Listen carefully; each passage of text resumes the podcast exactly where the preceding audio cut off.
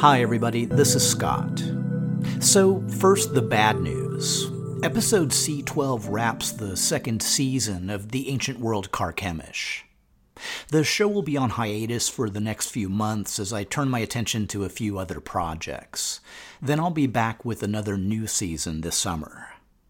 The good news is that next season will not only cover the emergence of the Neo Assyrian Empire, but as a consequence, we'll also have the benefit of the detailed records the Assyrians made of all their interactions with the kingdoms and peoples of early Iron Age Syria.